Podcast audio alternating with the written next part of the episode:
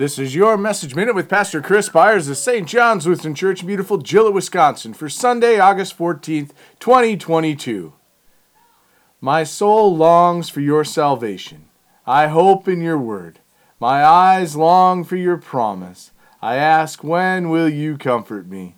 Psalm 119, 81, verses 81 through 82. Our faith is one of expectation. The writer of this psalm highlights the longing that fills the hearts of many believers awaiting the coming of Messiah, and we await his return. In times of distress, we can find hope that has been given to us in the Word of God.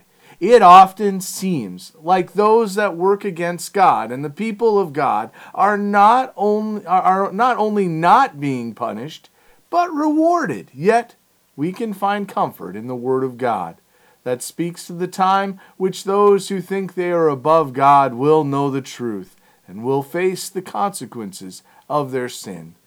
It should not be something that we long to see against another, yet we may find comfort in the Word as we know that our struggles and our suffering will not last forever.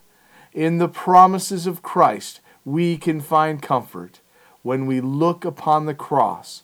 We see the suffering of our Lord and the fulfillment of all of God's promises, knowing one day He will return and all of this fallen creation will be restored.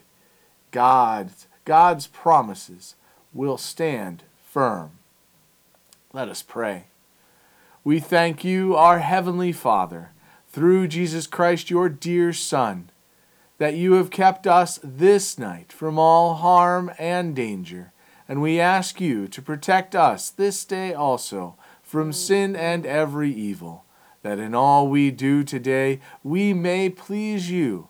For into your hands we commend ourselves, our bodies, and souls, and all that is ours.